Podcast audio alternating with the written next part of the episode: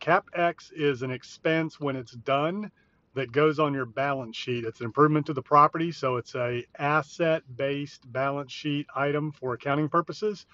Uh, the repairs and maintenance are operating costs, but what about the reserve for capital capital expenditures? What about capex reserves?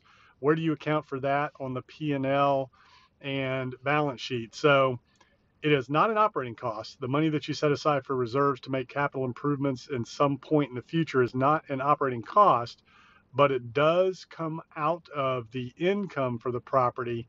So what usually happens is the brokers will not put the uh, cost item on the P&L.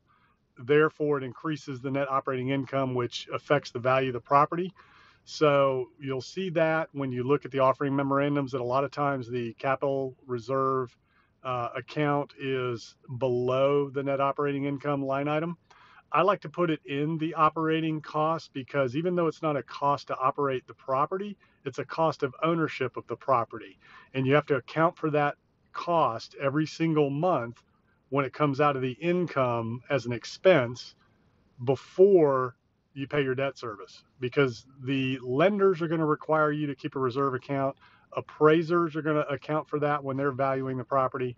So be on the lookout for the capital reserve account line item.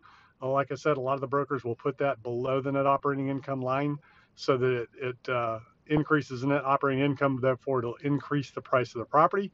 But uh, I want to make sure that you account for that in your expenses because the lenders are going to want to see you account for that in terms of the debt service coverage. They're going to they're going to want to make sure that that's taken into an account, and so are the appraisers. So, capital expenses are a balance sheet item for accounting purposes, but the capital expense reserve uh, that you take out monthly for capital expenditures, uh, I'd like to see as part of the operating costs in the operating T12.